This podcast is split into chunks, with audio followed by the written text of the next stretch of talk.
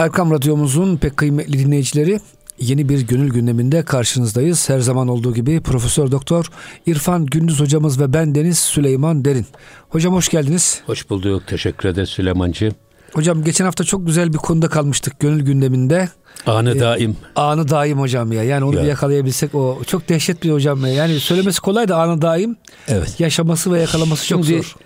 E, tabii geçenki e, şeyde 1439. beytti Hazreti Pir e, o şeye büyükelçiye bahsederken zamandan hali olan bir zamandan bahsetti. Zamansızlık zamanından bahsetti. Zamanın tahdid edilmediği bir zamandan bahsetti. Ve aynı zamanda e, her türlü iclale, tazime ve takdise layık bir makamdan bahsetti. Şimdi esasında burada e, biz e, biliyorsunuz kandil e, mevsimindeyiz. Üç aylar içerisine girdiğimiz andan itibaren bir kandil yağmuru başlıyor. Regaib kandiliyle başlıyor. İşte Miraç kandili. Ondan önce Mevlid kandili var. Recep'ten önce. Şeyden e, Regaib kandilinden önce. İşte sonra e, Berat kandili gelecek. Arkasından da e, Kadir gecesi. Şimdi burada e, bazı anlayışlar var ya hani zaman kutsal mı olur? Her zaman birbirine denktir. Öyle değil. Zamanın da kendi içinde e, rütbeleri var. Belli zamanlar diğer zamanlardan daha kıymetli ve değerli. Mesela cuma günü diğer günlerden kıymetli. İşte seher vakti diğer zamanlardan daha kıymetli. O yüzden zamanla ilgili kutsal zaman ya da kutlu zaman anlayışına destek veren çok deliller var. İnna enzelnahu fi leyletil kadr. Leyletül Kadir hayrun min elfi şehr. Biz bu Kur'an-ı Kerim'i Kadir Gecesi'nde indirdik. Öyle bir Kadir Gecesi ki içinde Kadir bulunmayan bin aydan daha hayırlı. Bak zaman içinde zaman yaratır Allah diyoruz ya biz. Evet hocam. Bir Kadir Gecesi içinde Kadir Gecesi olmayan bin aydan daha kıymetli. İnna enzelnahu fi leyletin mübareke. Biz bu Kur'an-ı Kerim'i mübarek, kutsanmış bir gecede indirdik. Şimdi bu kutlu zaman, kutlu zemin yok mu? Mekan var, o da var. İşte onu diyor ki bak icdal ve her türlü iclale ve tazime takdise layık bir makamdan bahsetti. Faklan aleyk inneke bil vadil mukaddesi tuva. Hazreti Musa Kelimullah'a Cenab-ı Hak ne emrediyor? Ayakkabılarını çıkar. Şu anda sen mukaddes Tuva vadisindesin. Tur Dağı'na çıktığında o emri alacağı zaman. Yine Habibimiz Muhammed'i bir gece biz Mescid-i Haram'dan Mescid-i Aksa'ya etrafını mübarek kıldığımız Mescid-i Aksa'ya geceleyin yürüttük. Linuriyehu bak. Ee, nasıldı o? Esra bi abdihi leylen minel mescidil harami ilel mescidil aksallezi barakna havlehu etrafını kutsal kıldığımız. Demek ki kutlu zemin de var. Kutlu zaman var. Kutlu zemin de var. Bir de burada söylemek istediği zaman zamansızlık zamanından bahsediyor ki ona esas an zamanın bölünemeyen en küçük parçasına ne diyoruz biz? An. An. Sufiler arasında Sufi İbnül Vakt. Sufi içinde bulunduğu anın oğludur diye tarif ediyorlar. Cüneyd-i Bağdadi Hazretleri diyor ki yok diyor bu tanım e, gerçeği yansıtmıyor. Hatta diyor e, anın oğlu olmak demek zamanın önünde yaprak gibi, rüzgarın önündeki yaprak gibi savrulmak anlamına gelir. Esasında diyor sufi ebul vakt olmalıdır. Ne demek ebul vakt? Kendi zamanına hakim olan adam olacak. Zamanını kendisi e, yönetecek değil mi hocam? Evet kendi zamanına hakim adam olacak. Hocam bu meşhur ilahimiz var. Dem bu dembidir, dem ya. bu demdir diye. Yani zaman bu zamandır onu yaşa. Şimdi zaten burada şu Onu yakala. Geçen geçmiştir artık. Geçeni tekrar geri getirip de değiştirme imkanınız yok. Öyle değil mi? Ondan sonra efendim e, müstakbel sen müphem. Ömrümüz ya var ya yok. Yani geleceğe ya yetişiriz ya yetişemeyiz. Ama peki şey nedir? Hayat denilen şey tam şu anda içinde bulunduğun demdir. Biz demi içinde bulunduğumuz anı dört dörtlük Allah'ın rızasına uygun peygamberin sünnetin seniyesine muvafık bir şekilde anımızı ihya edelim. Görevimiz bu.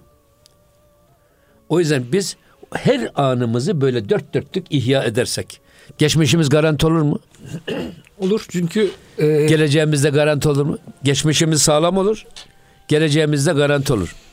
Geçmişi çürüten şey nedir? Esasında biz şu içinde bulunduğumuz anı bırakıyoruz. Faydasız geçmişte uğraşarak onunla oyalanırken anın anı kaçıyor, geçmişe intikal ediyor ve geçmişi çürütüyor bu. Yok, biz e, anımızı çok iyi ihya edersek hiç geleceği düşünmeye gerek yok. Eğer ömrümüz varsa önümüze doğru geliyor. Geleceğimiz de garanti olur. Ha o yüzden biz anımıza odaklaşmamız lazım. Bir, bir de anı daim dediği de elektriği biz çok e, sık yanıp söndüğü için gözümüz aradaki o yanıp sönmeyi fark edemiyor. Sürekli biz elektriği yanıyor zannediyoruz. Veya sinema şeridinde filmler öyle hızlı değişiyor ki gözümüz aradaki o değişikliği fark etmiyor. Sanki sürekli birbiri ardından geliyormuş gibi değerlendiriyoruz. Anı daim dediğimizde biz ömrümüzün her anını dört dörtlük böyle e, Allah'tan kopmayan ihsan duygusu içerisinde onun gözü önünde yaşanan bir hayat haline getirebildiğimiz an işte kurtuluşumuz muhakkak. Bunları anlatmaya çalışıyor hep Hazreti Ömer. Çok derin konulara girmiş hocam. Tasavvufun tam böyle derinliklerini anlatmış. Evet. Bizanslı elçiye. Evet. evet. Zaten burada da esas ayeti kerimeler de buna işaret ediyor. Huvel evvelü vel ahiru vel zahiru vel batın.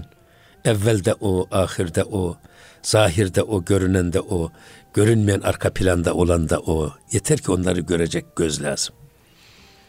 Onları görecek göz lazım. Hocam burada bir de tebliğ açısından güzel bir prensip bence e, çıkarabiliriz. Dün hocam bir e, mühtedi Müslüman kardeşimizle beraberdik. Tasavvuf dedim nasıl bir etkisi var batıda? Dedi ki e, din değiştirmek zor bir hadise. Tasavvuf manevi konulardan bahsettiği için çok rahat insanlar dedi tasavvuf vasıtasıyla İslam'a giriyor. Demek hocam Ömer Efendimiz de tabii tasavvuf demeyelim ama manevi e, tasavvufun ilgilendiği manevi gerçekleri anlatmış Bizanslı elçiye. O da onları görünce tabii çok rahat bir şekilde herhalde İslam'a gelecek. Bir defa ben şunu söyleyeyim Süleyman'cığım yani burada e, tasavvuf insan olarak insanı ele alıyor. Ve onun ruhunun asıl kaynağını ele alıyor. Onun bedene kadar olan yolculuğunu, bedenin içindeki yolculuğunu, bedenden çıktıktan sonraki yolculuğunu hepsini dikkat alarak buradaki mesajlarını insan merkezli, insan odaklı sunuyor. Ve dolayısıyla adam Yahudi de olsa, Hristiyan da olsa, ateist de olsa, Konfüçyüs de olsa, Budist de olsa verilen mesajlardan esas ruhunu rahatlatan, ruhunu bedende hakim kılan, e, iç dünyasında huzuru aşılayan bir anlayışı reddetmesi mümkün değil. Ben hala hatta öyle diyorum. Dünden daha çok bugünün insanları tasavvufun bu anlayışına ihtiyacı var. Biz bunu sunabilirsek, biz bunu anlatabilirsek. Yani İslam'ı yaşamanın ama İslam'ın halinin insanın iç dünyasında meydana getirdiği o cennet kokusunu, o cennet duygusunu hem anlasak, hem yaşasak, hem de anlatsak. Şimdi biz yaşamadan anlattığımız için belki de etkili olmuyor. Maalesef öyle hocam. Yani cenneti mesela biz kendi içimizde önce yakalamamız lazım. Yani yüreğimiz cennet gibi olacak, evimiz cennet gibi olacak. Herkes bize imrenecek. Yahudisi de imrenecek, Hristiyanı da imrenecek. Efendim e, Budisti de imrenecek. Müslümanım bana göre misyonu bu. Bizim kişiliğimize, kimliğimize attığımız adıma, yediklerimize, içtiğimize, oturmamıza, kalkmamıza, yürümemize adam imrenecek ya işte insan böyle olunur, Müslüman böyle olunur. Komşu böyle olunur. Bunu dedirttirebiliyor muyuz biz? O zaman göreceksiniz o insanlar nasıl. Sözde değil. Esas kendileri bize imrenerek Müslüman olacaklar. Yoksa kirpi gibi bir görüntüyle biz Müslümanlık iddiasında bulunsak kendimizi bile Müslüman yap- yapamamışız. Dilimizde kalmış. Nerede başkalarını e, kendi yolumuza özendirip çekeceğiz. Şimdi bakın ve zhevayi kenderu simurgu ruh yine o kendi içindeki o ruh simurgunun ruh anka kuşunun zümrüde anka kuşu simur dediğimiz kuşunun o havadaki yolculuğundan bahsetti. Hep hava diyorlar ya hava. Yani manevi dünyadaki yolculuğundan bahsetti. Ruh nereden geldi? Nereye indi, nasıl indi, niye indi, niçin indi. Şimdi bu esasında yani bizim yaratılışımızın hikmetini kavramanın yolu da budur. Yoksa adam süs için mi geldi dünyaya? Bir buğdayı, arpayı bile toprağa atıyorsunuz. Adam bitmesi için atıyorsunuz. Öyle yok olması için kimse atmıyor bunları. Peki insanoğlu toprağa gömülürken yok olsun diye mi atılıyor? Yani bir e, arpa tanesi kadar, buğday tanesi kadar mı kıymet harbiyesi yok? Hocam bu ateistlerin işi gerçekten zor. Yani insan hocam dediğiniz gibi buğdayı bile toprağa atıyorsunuz e, daha güzel çıkıyor hocam.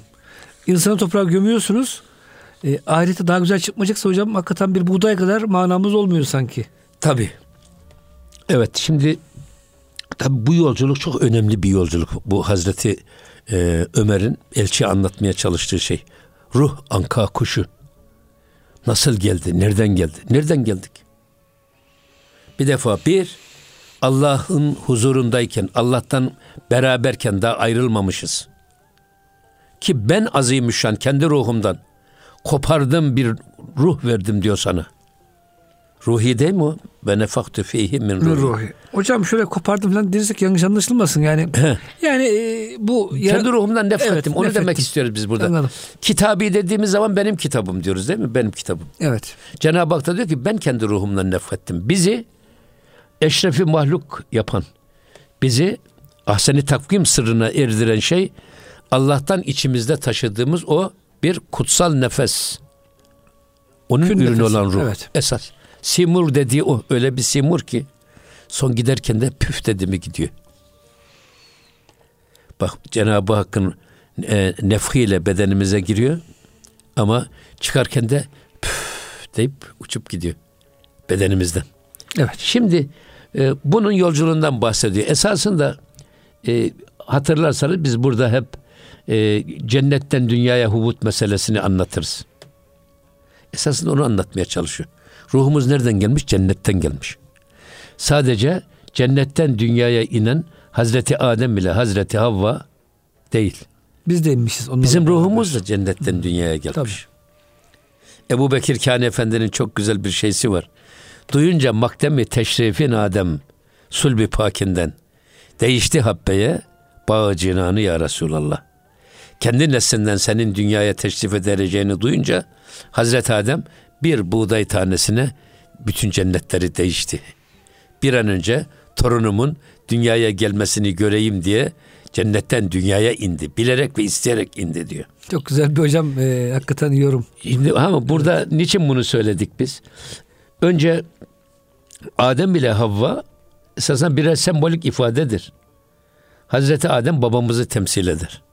Hazreti Havva annemizi temsil eder. Adem ile Havva orada hangi ağaca yaklaştılar? Şehvet ağacına yaklaştılar.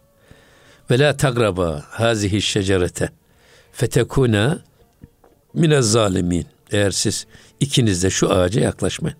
Şecer müennes bir ağaç. O yüzden zaten şecere innesi paki Muhammediye diyorlar değil mi? Evet. Bu adamın soy şeceresi bozuk diyorlar. Şecereye çok önem verirler Araplar. Şimdi biz vermiyoruz ama. Şecere. Tenasülü sağlayan, dünyada devamlılığı sağlayan şey. O yüzden buradaki yenilen ağaç hangi ağaç? Birbirlerine yasak olduğu halde o ağaca yaklaşırsanız ki yaklaştılar. Emir ne tecelli ediyor? Kulneh bitu. Niye ihbitu tecelli ediyor? Cemi. İşte bunu e, İsmail Hakkı Bursevi Hazretleri diyor ki esasında bu sembolik bir ifadedir. Yani diğer yüzüne gelişin hikmetini anlatan bir sembolik ifade. O yüzden e, sadece Hazreti Adem ile Havva değil, her birimiz aynı insan cinsi, aynı sebep ve sahiplerle cennetten dünyaya iniyoruz. O yüzden burada cemi gelmiş diyor. Mesela anne ve babamız evleniyor. Ama anne ve babamızın evlenmesi Allah'ın izni peygamberin kavliyle yapılan bir nikah oluyor bak. Adem ile Havva'mızın böyle şeysi yok. Allah'ın izni peygamberin kavli yok. Yasakladığı halde Evet. Onlar o ağaçtan yiyorlar. Hocam ama. esasında bu dünyada da en büyük imtihan bu hocam. Hazreti Mevlana hocam diyor ki Besnevisinde E, şeytan diyor Allah'tan tuzak istedi. Yani senin salih kullarından sahte kullarını ayırmak için bana ipler, oyuncaklar ver dedi. Allah işte para verdi, gümüş verdi, eğlence verdi. Hepsine böyle hocam bir şeye bakıyor biraz. Kem gözle bakıyor. Ne zaman ki diyor bu kadın meselesi, karşı cins meselesi verildi. Şeytan diyor hocam sevincinden oynamaya başladı. Ha şimdi bu iş bitti. Ben bu işle yani dediğiniz gibi hocam Allah'ın emri olmadan yaklaşılırsa Tabii. o gün cennette olmuş. Evet. Bugün hocam yeryüzüne daha da aşağısına düşürüyor maalesef. Evet. Şimdi ha burada şeyimiz o yüzden hatta İbnül Arabi Hazretleri diyor ki siz cennette ruhani ve latif birer varlıklar iken dünyaya indikten sonra bedene girersiniz. Fetekuna mine zalimin. Evet. Zalim ne? Ruhani ve e, nurani varlıklar iken zulmani varlığa dönersiniz. Karanlık. Bedene girdi mi bedenin karanlığında kaybolursunuz. Onu demek istiyor şey. Bir defa birinci yolculuk bu. Piş e, e, piş ezin didest pervazı futu ve e, ona diyor ki bu ruhun bu aleme gelmeden önceki uçup dolaştığı o geniş ufuklu dünyayı onu anlatmaya çalıştı. Cenneti anlatmaya çalıştı. Cenab-ı Hak ile beraber olduğu andaki ruhun yeteneklerini ve e, dolaştığı dünyayı anlatmaya çalıştı. Dünya derken bizim dünyamız değil tabi. Ruhani alemde evet. anlattı. Sonra yine devam ediyor. Her yeki pervazeş ez afakı piş. Ee, ki ruhun diyor bu dolaştığı yerlerden bir tanesi diyor şu bizim gördüğümüz bu dünyadaki tüm şey ufuklardan çok daha geniş, çok daha engindi diyor. Yani ruhun öyle bir kabiliyetleri var ki diyor. Bugünkü bizim gördüğümüz şu ufuklardan çok daha geniş, çok daha engin e, dünyalarda dolaştı. Sonra diyor ki vez, e, vez ümmidi ümmidü nehmeti müştakı piş. Yine diyor ki e, Allah'ı duyduğu aşk ve iştiyaktan dolayı bir insanın e, Cenab-ı Hakk'a duyduğu sevgi, hasret, efendim e, o insanın hırs ve tamahından çok daha fazla genişti diyor. Daha fazla geniş dünyalara dolaşır. Esasında burada e, biz e, şu anda genişlik, darlık, efendim enginlik, alçaklık filan bunların hepsi bizim kendi dünyamıza göre tahditli birer ifadedir. Kelimelerin sınırladığı bir şeydir. Ama ruhun kopup geldiği, koşup geldiği aleme baktığınız zaman o alem bu bizim gördüğümüz bu ufuklara nispetle çok daha geniş, çok daha efendim engin bir yapıya, fezaya sahip. Hocam Mevlana bunu şöyle anlatıyor. Ee, bunu bizim daha iyi anlatmak için. Anne karnındaki bebek diyor. Deseler ki dışarıda e, okyanuslar var, güzel hava var, nehirler var, ormanlar var. Çık dışarı deseler. Çocuk der ki diyor lisan haliyle. Benim bu sıcacık bedava aş, bedava ekmek burada besleniyorum. Sen buraya kıskanıyorsun. Beni buradan çıkarıp sen kendin girmek istiyorsun. Ee, seni hasetçi der. Çıkmak istemez diyor hocam. Evet. Hocam bu dünya hakikaten çok dar. E, ahirete e, kıyasla ama nedense hocam bizim gözümüzde çok muazzam büyük gözüküyor. O da bizim herhalde algıdaki hatamız. Zaten aynı ya öyle değerlendiriyoruz şimdi biz. E, ana rahmindeki çocuğun dünyayı değerlendirmesiyle çıkmak istemiyor. Ana rahmindeki dünyasından. Ağlayarak çıkıyor hocam. Ağlayarak Çıktığı zaman da ağlıyor. Beni neye çıkardınız buradan Ana rahmine diye. göre dünyayı kıyaslayın. Şimdi e, ruhun kopup geldiği alemde de bu dünyayı kıyaslayın. Kabili kıyas değil. Ama biz zannediyoruz ki bu dünya çok geniş, bu dünya çok efendim ucu bucağı olmayan bir şey öyle değil. Dünya bile mahdut. Çok dar. Ruhun hatta. kopup geldiği alem bu dünyalarla kıyaslanamaz. O yüzden zaten burada da bir izafi izafiyet var bize göre.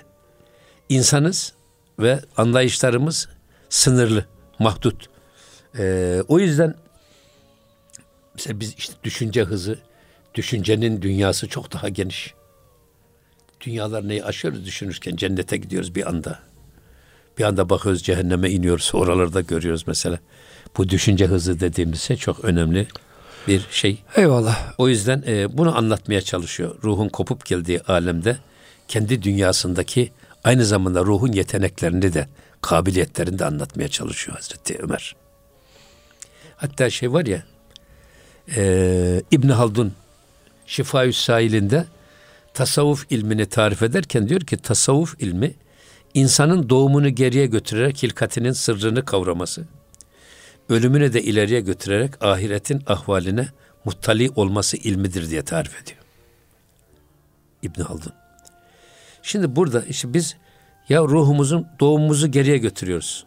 Ruhumuz önce cennetteydi. Sonra ruhu menfuh ile geldi. Dört ay on günlükken cenine girdi. Bedene girdi. Sonra dokuz ay dokuz günü tamamlayınca dünyaya doğarak geldi. Bak cennetten beden içerisinde dünyaya geldi. Bedenin karanlıkları içerisinde dünyaya geldi. Hatta insanın doğumu Hazreti Yusuf'un kuyuya düşmesine benzetiliyor. Hazreti Yusuf'un kuyuya düşmesine benzetiliyor. Aynen onun gibi. Dolayısıyla e, geriye baktığımız zaman şimdi hilkatimizin sırrını kavradık. Peki bu bedene girmeden önce ruhumuzun kabiliyetleri neydi?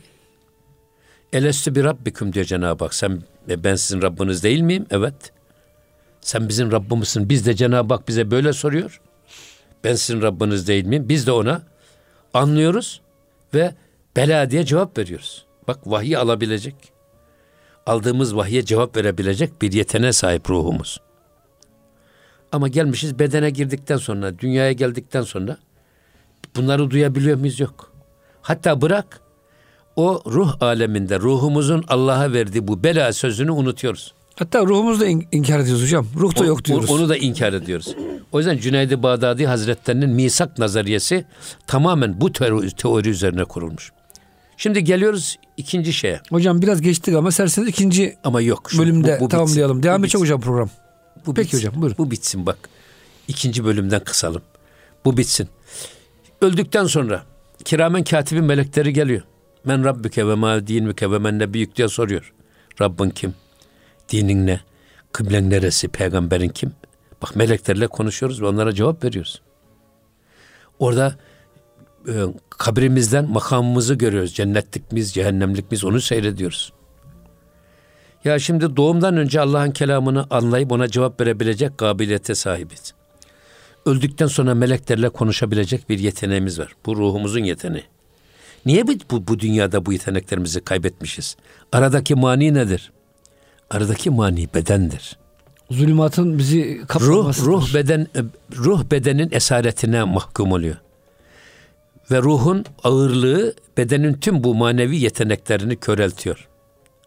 Azaltıyor. Ve İbn Haldun soruyor. Peki diyor biz doğumdan önceki o yeteneğimizi, ölümden sonraki o kabiliyetimizi acaba yaşarken de yakalayabilir miyiz? El cevap yakalayabiliriz. Peki delilin nedir diyor? Rüyayı sadıkadır diyor. Peygamberlere vahiy çoğunlukla rüyayı sadıka şeklinde gelmiş. Ne demek rüya, rüya rüyayı sadıka? Beden uyuyor. Beden atıl bir vaziyette. Bedenin ruh üzerindeki ağırlığı sıfırlanıyor. Bedenin ağırlığından kurtulunca ruh bu sefer kendi dünyasıyla irtibat kurma egzersizlerine giriyor. Rüya dediğimiz hadise budur. Freud de böyle diyor bunu. O yüzden bedenin ruh üzerinde bıraktığı izler neyse rüyada görülenler odur. Freud böyle yorumluyor. Bizim özellikle cehri zikir yapan tarikatlarda da mürid rüyasını şeyhine arz etmeli ve şeyh o müridinin ruh üzerinde bedeninin bıraktığı kirleri dikkate alarak ona göre ona ilaç vermelidir. Evrat esker vermelidir. Efendim uyurken de demek ki biz Peygamber Efendimizle görüşüyoruz. 50 yıl önce ölmüş anne babamızla görüşüyoruz. Bazen başımıza gelecek bir bela ve musibeti de rüyamızda görebiliyoruz. Demek ki bedenin ağırlığından kurtuldu mu ruh için uzak yakın, geçmiş gelecek diye bir şey yok. Bir soru daha soruyor. Peki diyor, tamam. Ee, uyanıkken de bu kabiliyetlerimiz ortaya çıkıyor ama ki şairler mesela e, e, çoğu zaman rüyalarında yazıyorlar. Ben çok rüyamda problem çözdüğümü bilirim. Ne kadar e, kendimizi konsantre ediyorsak. Efendim diyor ki yaşarken de aynı yeteneklerimizi yakalayabilir miyiz? El cevap yakalayabiliriz diyor İbn Haldun. Buna da bir ayet-i kerime misal veriyor.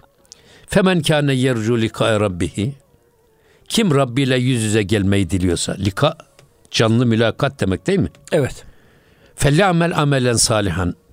Yaptığı işi en güzel şekilde yapsın. Ameli salih işlesin. Ve la yüşrik bi ibadeti rabbihi ahada. Ve Rabbına hiçbir duyguyu, düşünce, hiçbir şeyi eş ve ortak koşmasın. Bunu yaptığınız zaman diyor Allah'la yüz yüze gelebilirsiniz. Demek ki yaşarken de uyanıkken de eğer bedenimizde ruhun egemenliğini gerçekleştirebilirsek artık ruhlaşan, şeffaflaşan, latif bir varlığa dönüşen bir beden haline getirebilirsek eğer yaşarken de aynı yeteneklerimizi görebiliriz. En son şunu söyleyelim. Peygamber Efendimizin Hazreti Ebu Bekir Efendimiz de Hanzala bin Rebi radıyallahu anh'a söylediği bir söz var. Eğer siz benim huzurumdayken elde ettiğiniz manevi hali, o huzur ve huşu duygusunu benim gıyabımda da devam ettirseydiniz, Medine sokaklarında melekler sizinle musafaha ederdi. Demek ki meleklerle musafaha edebilecek bir yeteneğe sahip olabilirdik. Eyvallah. Evet. Ama hocam bunun için işte bazı e, tezkiye, e, tasfiye Amen. yapmak gerekiyor. Amenna. Hocam kısa bir ara verelim. E, konular hakikaten güzel akıyor. İnşallah ikinci bölüme devam ederiz. Muhterem dinleyicilerimiz gönül gündemi bütün hızıyla devam ediyor. Lütfen bizden ayrılmayın.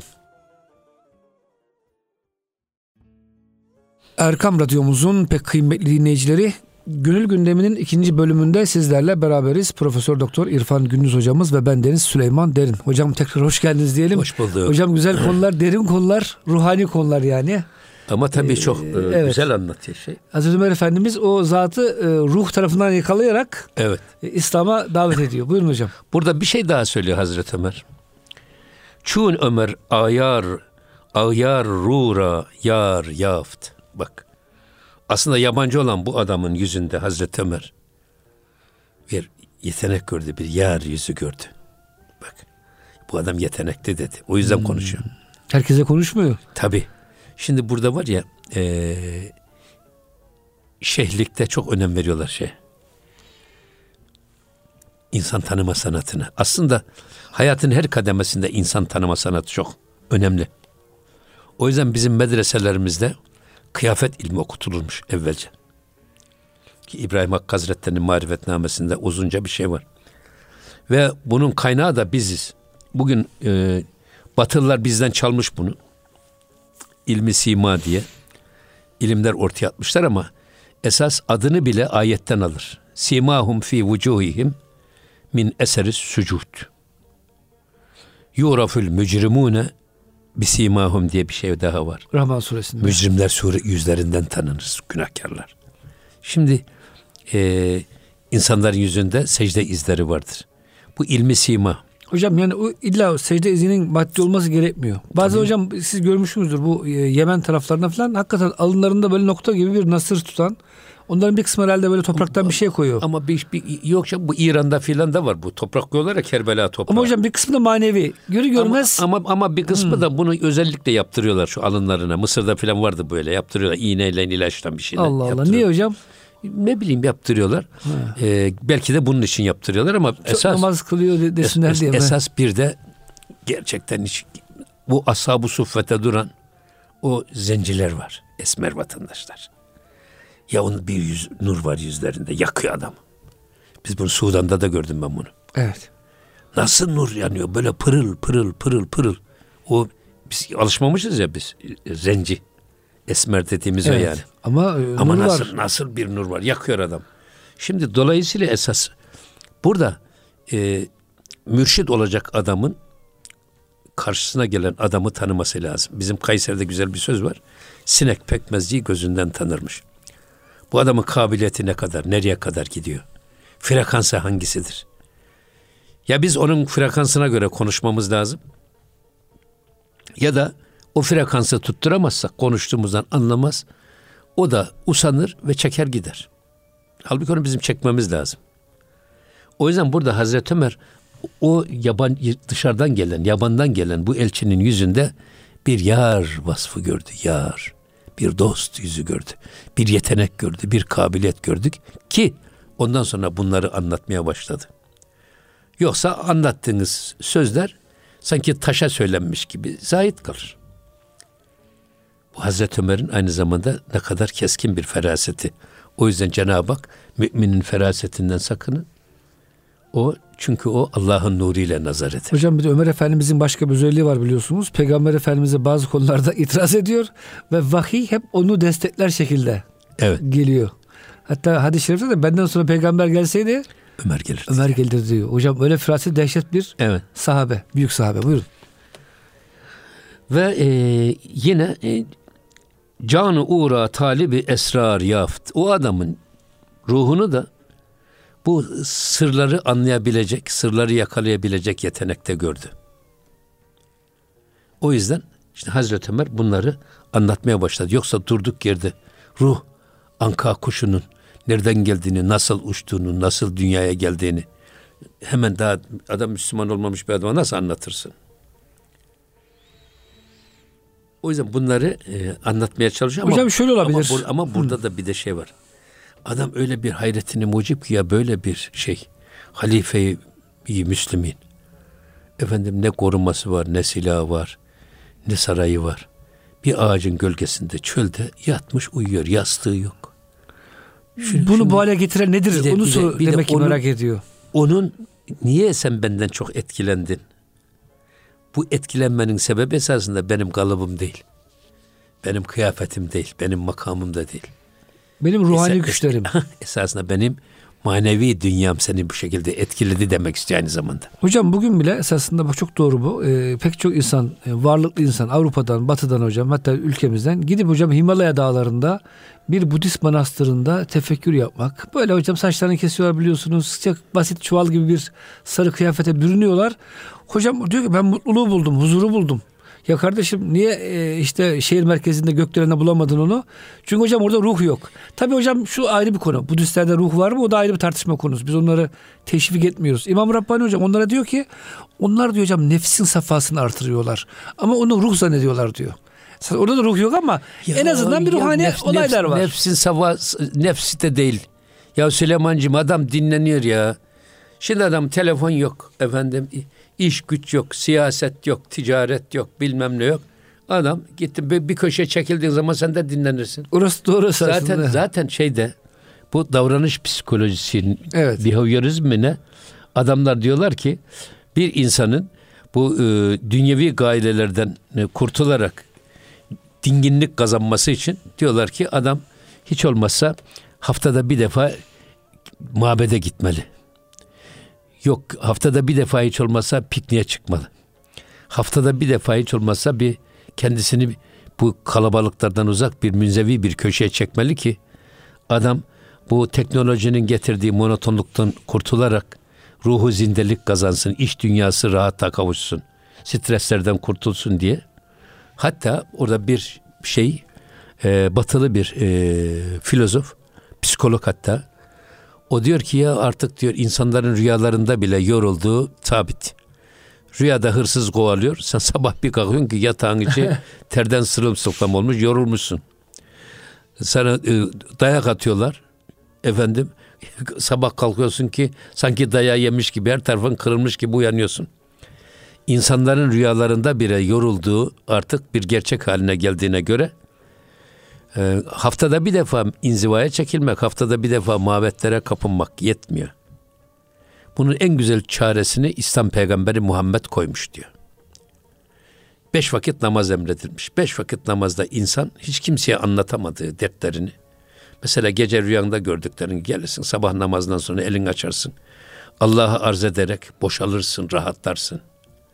Sabahtan öğleye kadar yorgunluğunu öğle namazında giderirsin. Günde beş defa dış dünyadan koparak insanın kendi işine dönmesi insanda müthiş bir dinamizm ve müthiş bir iç dinginliği meydana getirir. Bunu söyleyen Batılılar söylüyor bunu. Hocam peygamberimiz de o yüzden sen değil mi? Hani siz diyorsun yani o adam evet. orada şu, nefsi ne nefsine alakası var? Siz burada gidin e, bir dağın bir köşesine çekilin. Yani bir gün değil.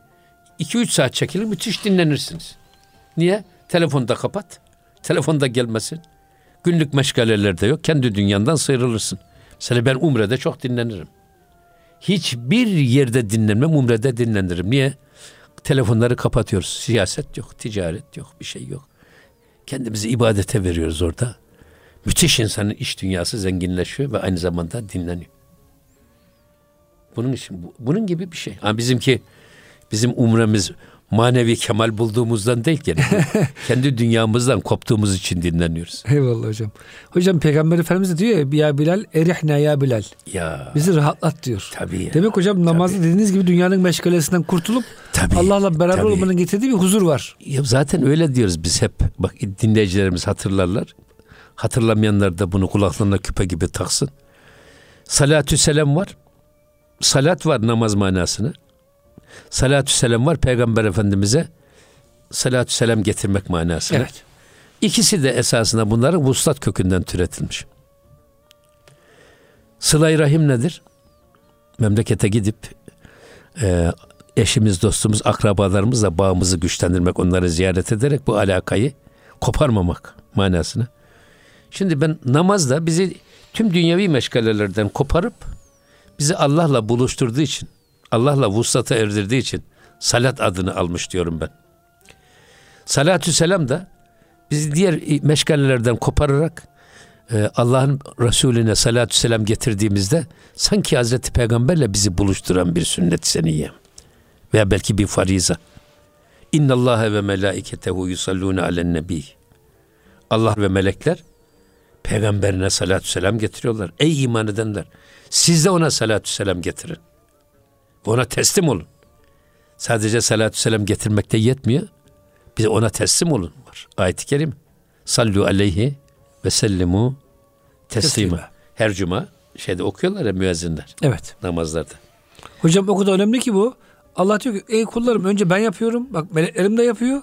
Size ne oluyor ki siz yapmıyorsunuz? Evet. Manasında hocam çok güçlü bir Evet. esasında emir oradaki. Tabii. Şimdi bir şey daha var burada. Şeyh Kamil Bud ve Talip Müştehi. Şeyh Kamil'iydi ve Talip de arzuluydu, Aa, iştahlıydı. hocam demek ki tasavvufun iki sırrı, kemalatın sırrı. ya Şeyh mükemmel olacak. E, mürit de istekli, arzulu ve heyecanlı olacak. ondan sonra e, Merti Çabuk Budu Merkep Dergehi. Hem binek terbiyeliydi, eğitimliydi. Hem de Mert de eğitimliydi, atik idi. Burada yani esasında şeyh kamil ve mükemmel. Kamil olmak da yetmez. Bir de mükemmel olacak. Yani başkalarını da ke- kendisi, Kemale erdirecek evet. kendisi kemale ermiş tamam. Ama mükemmel başka bir şey. Mükemmel başkalarını da elinden tutup onları da kemale yükselten adam. Şeyh kamil idi. Mürit de kabiliyetli ve iştahlı olunca alıcı. O zaman kolay. Seyri sülükün en temel iki şart. Demek ki mürşitte aranan şey kemal. Nesal iledir, beyim nemal iledir. Kişide ululuk kemal iledir. Ne yaştadır, ne malladır kemal, ululuk. Esas ululuk kemal iledir. Kemal sahibiyiz. Ha müritte aranan vasıf ne? Müritte istekli olacak. Zoraki değil. Tav'an istekli olacak. Kerhen değil. İstekli oldu mu onda alım yeteneği çok fazla olur. Ondan sonra iş kolay. Veya hocam niyeti de halis olacak. meclise. Tabii canım. O yüzden Anne zaten gelmeyecek. işte e, Hazreti Pir Ömer dışarıdan gelen bu büyükelçinin yüzünde bir dost yüzü gördüm. İştah gördü. Yetenekli gördü. Gördüğü için de ona bunu anlatmaya çalıştı. Ya da e, bu elçi Hazreti Ömer'i görünce hayretler dünyasında kaldı. Ya bu adam bu yeteneği nasıl kazandı, bu seviye nasıl geldi diye bu soruya cevap arayan bir yüz gördü Hazreti Ömer. Onda başladı bunu anlatmaya. Hocam şimdi bir adam hani üniversitede görürseniz anlarsınız. Dersiniz ki ya bu adam üniversitede hoca. e, kütüphanesine bakarsınız. Ama dediğiniz gibi bir çölde bir hurma ağacının dibinde yatan, kumun üzerinde yatan bir zat. Ama bir ha- haşmet de var üzerinde. Bir manevi ağırlık da var. Hocam çok güzel Allah razı olsun e, izah ettiniz yani o. Ben de biraz açıkçası başta ya ne alakası var? Yani şimdi adam çöle gelmiş bir, Bizanslı büyükelçi. Hani Bizans'tan sorması lazım, padişahından, kralından sorması Tabii. lazım diye düşünüyordum hocam. Güzel. Hocam birkaç son cümlenizi alalım. Yok bu kadar burada noktalayalım Peki. inşallah. Ondan sonra gene önemli bir bölüme geçiyoruz. Eyvallah. 1444. beyte geldik. Ondan Oradan sonra inşallah önümüzdeki hafta Rabbim ömür verirse devam ederiz tekrar diyorsunuz. Devam ederiz inşallah. İnşallah.